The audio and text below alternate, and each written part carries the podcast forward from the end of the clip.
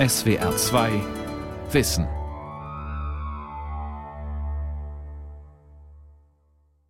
Mit der S W R zwei Aula und dem Thema Digitale Wunderwelten übertrumpft uns bald die künstliche Intelligenz, am Mikrofon Ralf Kaspari. Sie können demnächst die gesamte neuronale Struktur Ihres Gehirns einscannen lassen, um dann in der digitalen Welt für immer überleben zu können. Oder Sie können sich Ihre Wünsche und Gedanken von einem Roboter lesen lassen, der Sie dank dieser Transparenz perfekt umsorgen kann. Nirgendwo gibt es so viele Spekulationen und Visionen wie im Bereich künstliche Intelligenz.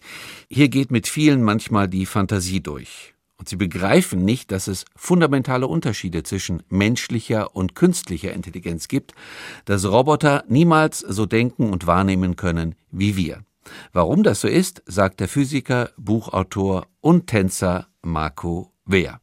Wenn Sie merken, dass Ihr letztes Stündlein schlägt, lassen Sie sich mit Blaulicht ins Krankenhaus fahren. Dort erhalten Sie eine Vollnarkose. Das ist das Ende Ihrer biologischen Existenz.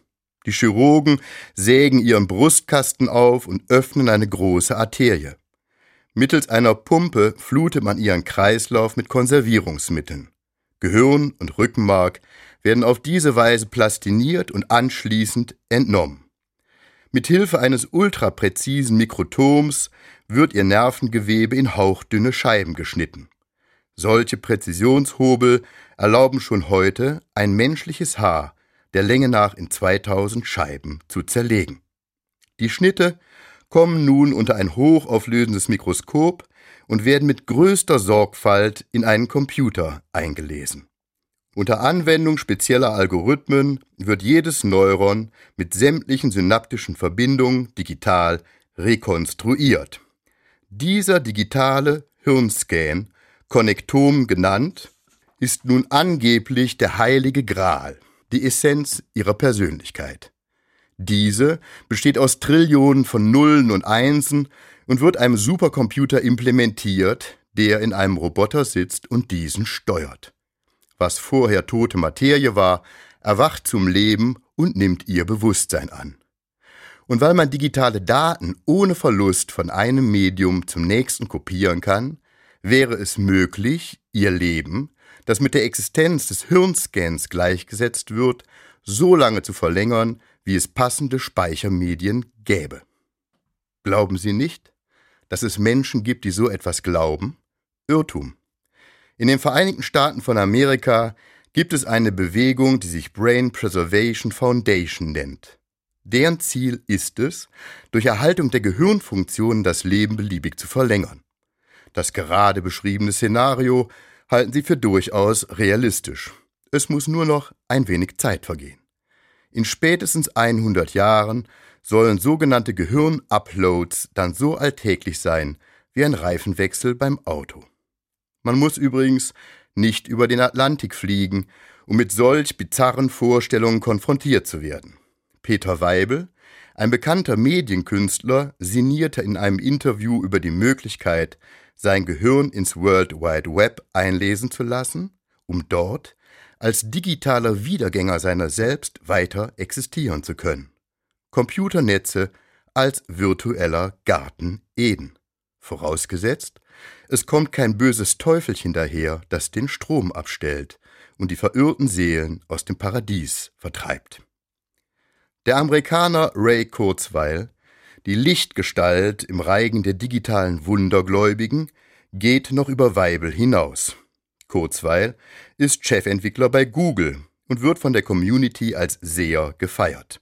Ein Gehirn zu entnehmen und es in feinste Streifen zu schneiden, der sogenannte invasive Hirnscan, ist seiner Meinung nach nur eine primitive Übergangslösung.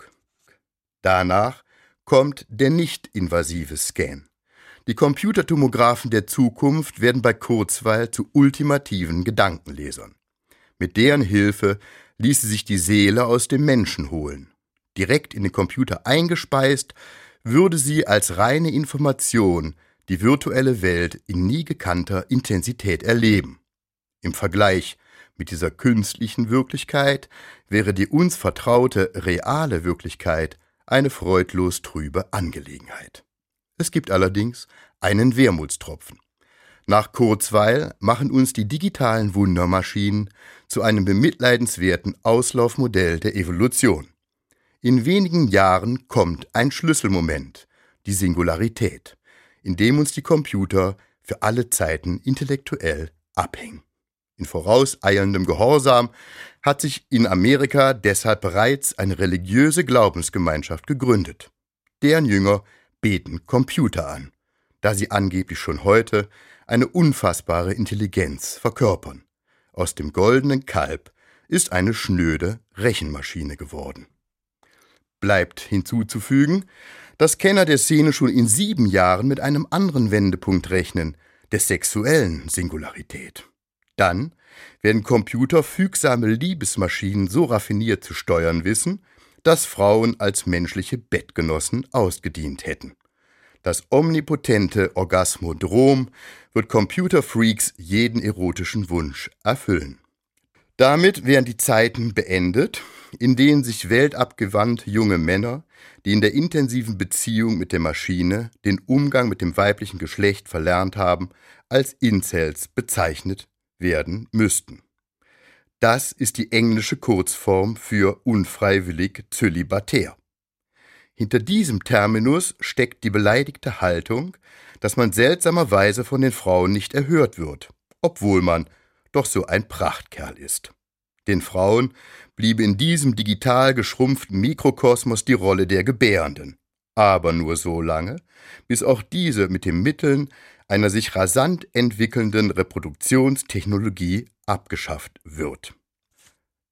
Der digitale Adam bräuchte in seinem Paradies nur noch die liebevoll programmierte Maschinen. Frauen wären in dieser Welt zu Exponaten für die Museumsvitrine geworden. Man möchte hoffen, dass das überzogen ist. Aber leichte Vorbeben der sexuellen Singularität sind bereits zu spüren. So kann man sich für ein paar Dollars das Programm Carrie herunterladen. Hinter dem Akronym versteckt sich eine virtuelle Freundin, mit der man eine Beziehung führen kann. Man muss nur willens sein, seine Zeit mit einer auf dem Bildschirm animierten Barbie-Puppe zu verbringen, die dauernd mit den Augen klimpert und Banalitäten von sich gibt. Doch die Künstlichkeit der Dame wird durch einen Vorteil aufgewogen. Man kann ihr Aussehen und ihren Charakter mit einem Mausklick nach Lust und Laune verändern. Hatte man einen schlechten Tag, wählt man zum Beispiel die Attribute fürsorglich und mütterlich. Segelt man aber auf Wolke sieben durchs Leben und wäre für jeden Spaß zu haben, dann tippt man wild und ungezügelt in den Computer. Wer sich vom mittelmäßig animierten Puppengesicht von Carrie nicht angesprochen fühlt, der kann sich in den digitalen Red Light District der Berliner Firma Memento drei D einkaufen. Mit einer speziellen Brille bewaffnet, schaut man einer virtuellen Pornodarstellerin dabei zu, wie sie splitternackt die Hüften kreisen lässt. Memento drei D wirbt damit, die ultimativen Stars der Branche zu lebensechten digitalen Doppelgängern zu machen. Das mag sexy aussehen, aber wirklich handfest ist das nicht. Es handelt sich eher um eine moderne Form der Tantalusqualen. Das, was man sieht und hört, kann man nicht fühlen und greifen. Die Firmenleitung hat das Problem erkannt. Es soll in Zukunft durch Steckaufsätze gelöst werden, die dann die mechanische Liebesarbeit verrichten. Frauen und Männer, die schon jetzt eine härtere Gangart bevorzugen, greifen deshalb zu den Vollzugsmaschinen Rocky und Roxy, der Firma True Companion. Die gehen als beischlaffähige Roboter direkt zur Sache. Vorausgesetzt, man ist bereit, zehntausend Dollar zu zahlen. Angeblich gibt es Tausende von Bestellungen. Nachvollziehbar. Neben der Sinnesfreude kommt schließlich auch der intellektuelle Anspruch nicht zu kurz. Wer nach dem Liebesfest noch reden möchte, kann mit den Robotern diskutieren. Das macht sicher Spaß. So, als würde man Kants Kritik der reinen Vernunft mit Apples Sprachsystem Siri erörtern. Schöne neue Welt. Auch wenn man sich mit wenig zufrieden gibt, scheint die sexuelle Singularität auch für schüchterne Computerfreaks noch ein ferner Sehnsuchtspunkt zu sein. Und vor diesem Hintergrund stellt sich dann auch die Schlüsselfrage: welche der Visionen der digitalen Propheten haben eigentlich Aussicht, real zu werden und was ist komplett gesponnen? Lässt sich dazu heute schon was sagen? Werden Hyperintelligenz oder ein ewiges Leben im virtuellen Garten Eden Wirklichkeit werden? Um uns einer Antwort zu nähern, beginnen wir mit einem Blick in die Werkstätten und Labore der Gehirn- und Computerwissenschaftler. Dort stößt man auf ein erstaunliches Phänomen, das als Erkenntnisparadoxon der künstlichen Intelligenz bezeichnet werden könnte. Es ist auffällig, dass die Maschinen ausgerechnet in Bereichen triumphieren, die bis vor kurzem mit den höchsten geistigen Fähigkeiten des Menschen assoziiert wurden. Zum Beispiel haben selbst Schachgroßmeister heute nicht mehr die geringste Chance, gegen einen Schachcomputer neuerer Bauart zu gewinnen. Das gilt in vergleichbarer Weise auch für das komplexe Brettspiel Go. Und selbst bei der bekannten amerikanischen Quizshow Jeopardy, übersetzt Gefahr, in der Allgemeinwissen und Kombinationsvermögen gefordert sind, hat der Computer die Oberhand gewonnen. Watson, ein von I B M erschaffenes Programm, das auf den neuesten Deep-Learning-Algorithmen beruht, schlug die menschlichen Seriengewinner vergangener Jahre vernichtend. Solche Erfolge bestärken weniger kritische Geister in der Überzeugung, dass die Maschinen jetzt das Kommando übernehmen. Eine auch bei Intellektuellen verbreitete Vorstellung. Man denke an die Untergangsszenarien, die von Stephen Hawking, Elon Musk oder Richard David Precht verbreitet wurden. Aber stimmt das? Führen uns die Roboter bald an der Leine durch den Park spazieren? Damit kommen wir zur anderen Seite der Medaille. Von Supercomputern gesteuerte Maschinen scheitern bei banalsten Alltagsproblemen. Schauen Sie sich Videos der sogenannten DARPA Challenge an. Das ist so etwas wie die inoffizielle Weltmeisterschaft der Roboter. Die Besten ihres Fachs treten gegeneinander an. Es geht darum, Dinge zu tun, die für uns Menschen trivial sind. So sollen die Roboter eine Türklinke öffnen oder in ein Auto steigen. Trotz erster ungelenker Erfolge, die DARPA Challenge ist ein Panoptikum von Pleiten, Pech und Pannen. Die Maschinen finden die Klinke nicht oder fallen auf den Rücken und stochern hilflos mit den Gliedmaßen in der Luft herum, unfähig, sich wieder aufzurichten. Was ist da los? Wie passt das zusammen? Auf der einen Seite beeindruckende intellektuelle Dominanz, die ein Schachgenie wie Gary Kasparov im Duell mit der Maschine zu einem Statisten degradiert. Auf der anderen Seite bis zur Halskrause mit kompliziertester Elektronik vollgestopfte Roboter, die, hätten sie Kleidung an, nicht in der Lage wären, unter Hemd und Pullover einen Hosenknopf zu ertasten, um ihn zu öffnen. Das Schwierige scheint also leicht zu sein und das Leichte schwierig. Und ganz allmählich dämmert den Wissenschaftlern, woran das liegen könnte. Man hat das Problem der menschlichen Intelligenz falsch eingeschätzt. Vor etwa fünfzig Jahren traf sich ein All-Star-Team der Informatik in Dartmouth zu einem Sommerworkshop. Stars der Szene wie Marvin Minsky oder John McCarthy waren der Überzeugung, dass die wesentlichen Probleme menschlichen Denkens von einer intellektuellen Elite in kurzer Zeit gelöst werden könnten. Sie waren so optimistisch, weil ihnen die Schwierigkeiten des Unterfangens noch nicht einmal in Ansätzen bewusst waren. Und mit dieser Fehleinschätzung outeten sie sich unbewusst als Kinder der europäischen Geistesgeschichte. Diese ist maßgeblich von der antiken griechischen Philosophie beeinflusst und zeichnet sich durch einige bemerkenswerte Besonderheiten aus. So genießen Probleme des Alltags bei uns keine große Wertschätzung. Man denke nur an den Vorsokratiker Thales von Milet, der in den Matsch fiel, weil er gedankenverloren zu den Sternen schaute. Eine Magd lachte ihn aus und stellte die berechtigte Frage, weshalb er den Dingen, die vor seinen Füßen lägen, nicht mehr Aufmerksamkeit schenken würde. Darüber hinaus ist die westliche Philosophie im Allgemeinen recht körperfeindlich. Der Körper mit seinen Bedürfnissen und Begierden ist etwas, das den Denker von wahrer Erkenntnis abhält. Und wahre Erkenntnis wurde seit den alten Griechen häufig mit mathematischen Einsichten assoziiert. Für Pythagoras war die Welt Zahl. Platon forderte als Seinsgrund göttliche abstrakte Ideen, die wesensgleich mit geometrischen Formen waren.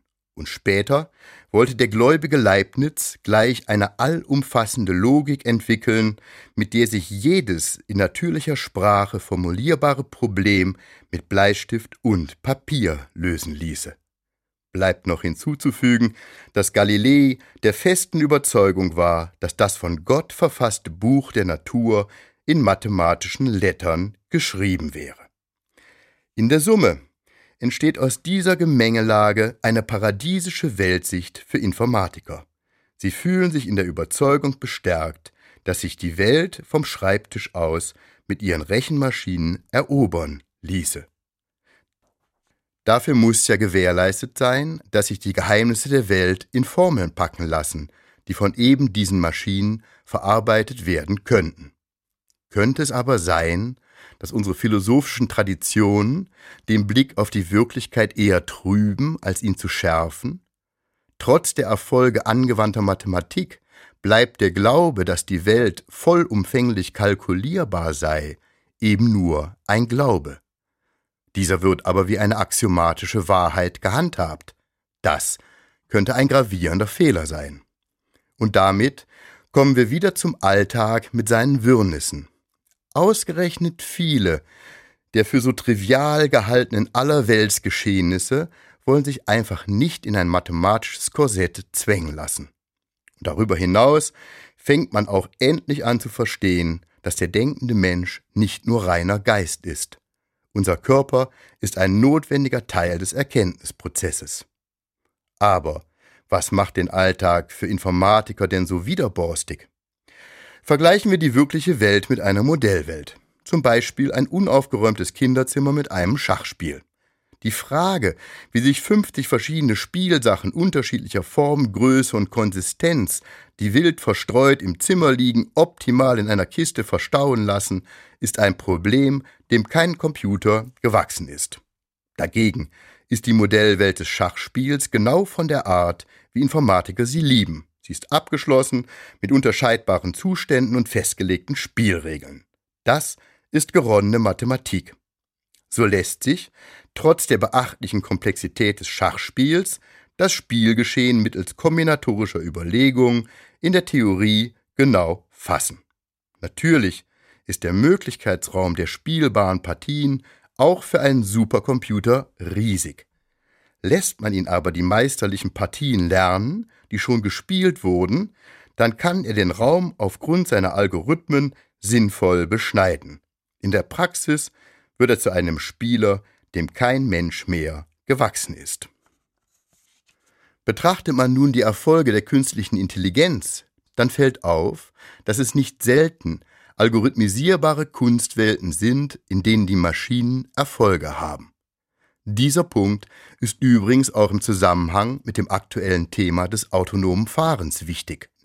Hier gibt es berechenbare Bedingungen, die sich für automatisiertes Fahren eignen.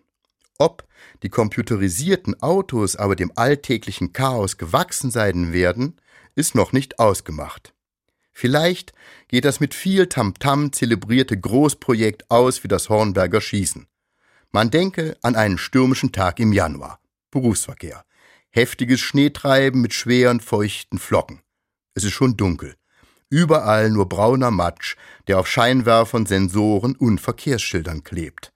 Keine idealen Bedingungen für ein alleinfahrendes Auto, wenn es sich in einem mehrspurigen Kreisverkehr der Mailänder Innenstadt bewegt. Und dann vielleicht doch lieber einfach stehen bleibt. Ist es also wirklich sicher, dass sich die Komplexität eines solchen Szenarios in algorithmisierbare Konzepte gießen lässt?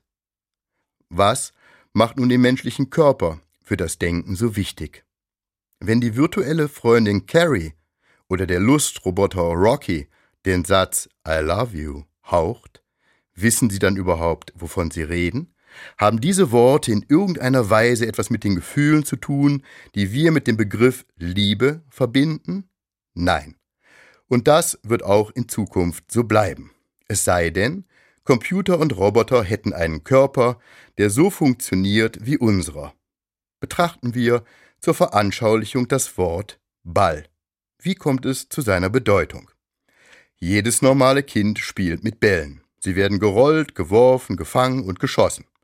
Vielleicht verbindet es auch noch andere Erfahrungen damit, glückliche, schmerzhafte oder erschreckende. Es hat ein wichtiges Fußballspiel gewonnen, einen Ball ins Gesicht bekommen oder es wurde beinahe angefahren, als es einem Ball nachsprang, der auf die Straße rollte. Alle Erfahrungen, die für einzelne Menschen bewusst oder unbewusst erinnerlich sind, wenn sie das Wort Ball hören, machen nun dessen Bedeutung aus. Einige davon sind einzigartig, aber viele werden mit anderen Menschen geteilt. Deshalb wissen wir recht genau, was gemeint ist, wenn von Bällen geredet wird. Wir haben vergleichbare körperliche Erfahrungen gemacht, die von wissenden Sprechern mit dem Wort Ball bezeichnet wurden, weil wir vergleichbare Körper besitzen und weil wir in vergleichbarer Weise mit Bällen gespielt haben. Daraus ergibt sich in der Summe eine Schnittmenge sensorischer und motorischer Erfahrungen. Und diese macht Kommunikation zwischen uns Menschen möglich, zumindest bei elementaren Ankererfahrungen.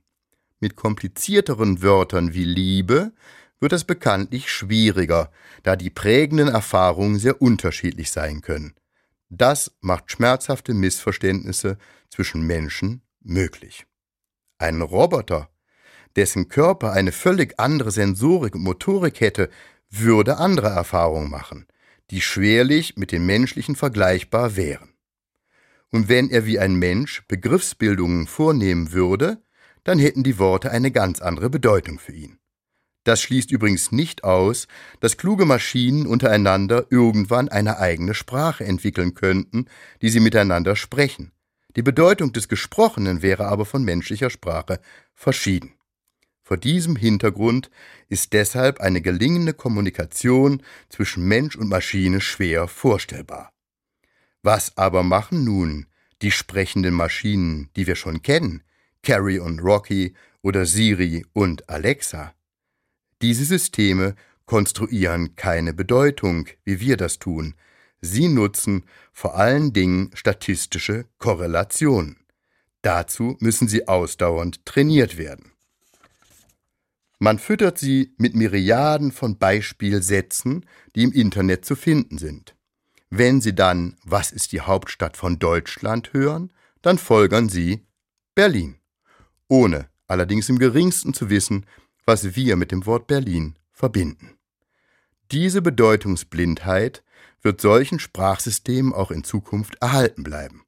Deshalb wird kein Liebesroboter den Traum vom einfühlsamen Dialog erfüllen. Er ist und bleibt eine Vollzugsmaschine. Schlechte Karten für die sexuelle Singularität. Nehmen wir jetzt den digitalen Hirnscan ins Visier. Auch hier bleibt die Rolle des Körpers unverstanden. Wir erinnern uns. Es wird behauptet, dass man die Funktionsweise eines Nervennetzes vollständig verstanden habe, wenn man exakt angeben kann, in welcher Weise die Neuronen miteinander verschaltet sind. In dieser Sichtweise wäre das Konnektom so etwas wie das Wesen des Menschen. Ließe sich dieses Wissen digitalisieren, sollten moderne Formen der Seelenwanderung und das Existieren im digitalen Garten Eden möglich werden. Herr Kurzweil lässt schön grüßen. Aber macht das Sinn? Das darf bezweifelt werden. Schon die fundamentale Behauptung, man könne auf der Grundlage des Konnektoms auf die Funktionsweise eines komplexen Nervensystems und damit auch des Verhaltens schließen, ist fragwürdig. Eine solche Behauptung ist etwa so sinnvoll, als würde man vorgeben zu wissen, wie die Züge fahren, wenn man das Streckennetz der Bundesbahn aus der Luft mit einer Drohne abfotografiert. Diese Information ist unvollständig, solange nicht bekannt ist, wie schnell die Züge sind, wo sie fahren, wie lange sie halten und wie die Weichen gestellt sind. Wie naiv die Gleichsetzung von Konnektom und menschlichem Wesen ist, lehrt uns übrigens ein kleines Würmchen, das auf den Namen C. elegans hört. Von diesem Tierchen kennt man jedes Neuron und alle synaptischen Verbindungen seines Nervensystems. Das alles kann man in den Computer eingeben, aber gelingt es wie erhofft, das Verhalten des Wurms in der Simulation zu imitieren? Nicht wirklich, zur großen Enttäuschung der Forscher. Bei Lichte besehen ist das aber nicht verwunderlich. Jedes Konnektom ist schließlich nur eine Momentaufnahme im Leben eines Individuums. Könnte man vorhersagen, wie ein Film weitergeht, wenn man nur ein Bild betrachtet, das man von der Leinwand abfotografiert hat? Natürlich nicht. Und genauso ist es mit Lebewesen. Jedes Nervennetz ist ein hochgradig dynamisches System, das sich permanent verändert, und zwar in der Auseinandersetzung mit seiner Umwelt, in der es sich bewegt und Erfahrungen macht. Dieser Umbauprozess ist viel komplexer, als es den Informatikern lieb ist. Er umfasst zum Beispiel auch die genetisch gesteuerte Produktion bestimmter Transmittermoleküle, die für die Signalübertragung zwischen Neuronen notwendig sind. Damit müsste aber auch dieser Prozess simuliert werden. Und damit hätte eigentlich das gesamte Tier mit seinem Körper Gegenstand der Simulation zu sein, da sich das Nervensystem in Wechselwirkung mit dem Körper verändert. Das allerdings ist unmöglich. Und was beim Wurm nicht funktioniert, das funktioniert dann beim wesentlich komplexeren Menschen schon einmal gar nicht.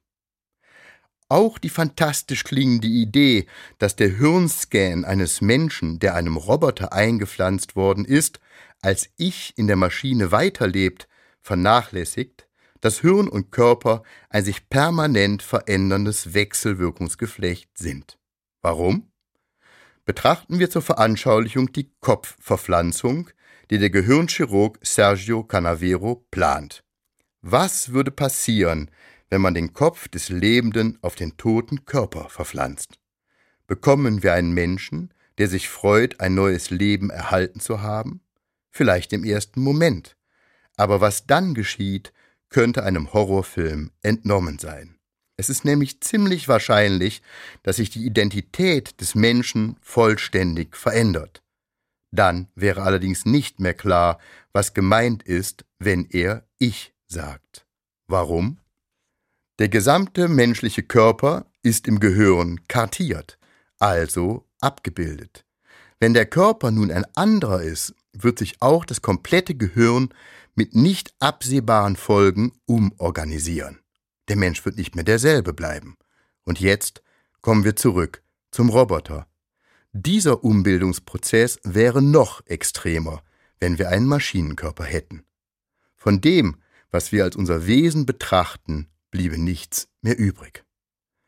Atmen wir einmal durch. Wir merken, dass es anspruchsvoll ist, über die Zukunft der künstlichen Intelligenz nachzudenken. Obwohl wir hier nur einen Teil der möglichen Szenarien hinterfragt haben, ist aber deutlich geworden, dass viele Visionen der digitalen Propheten offensichtlich Luftnummern sind. Das schließt natürlich nicht aus, dass uns die Maschinen, wie heute schon im Schach oder Go, in anderen Bereichen überflügeln werden. Aber welchen? Dazu müssen wir gewissenhaft nachdenken, um das Mögliche vom Unmöglichen zu trennen. Es bleibt also spannend.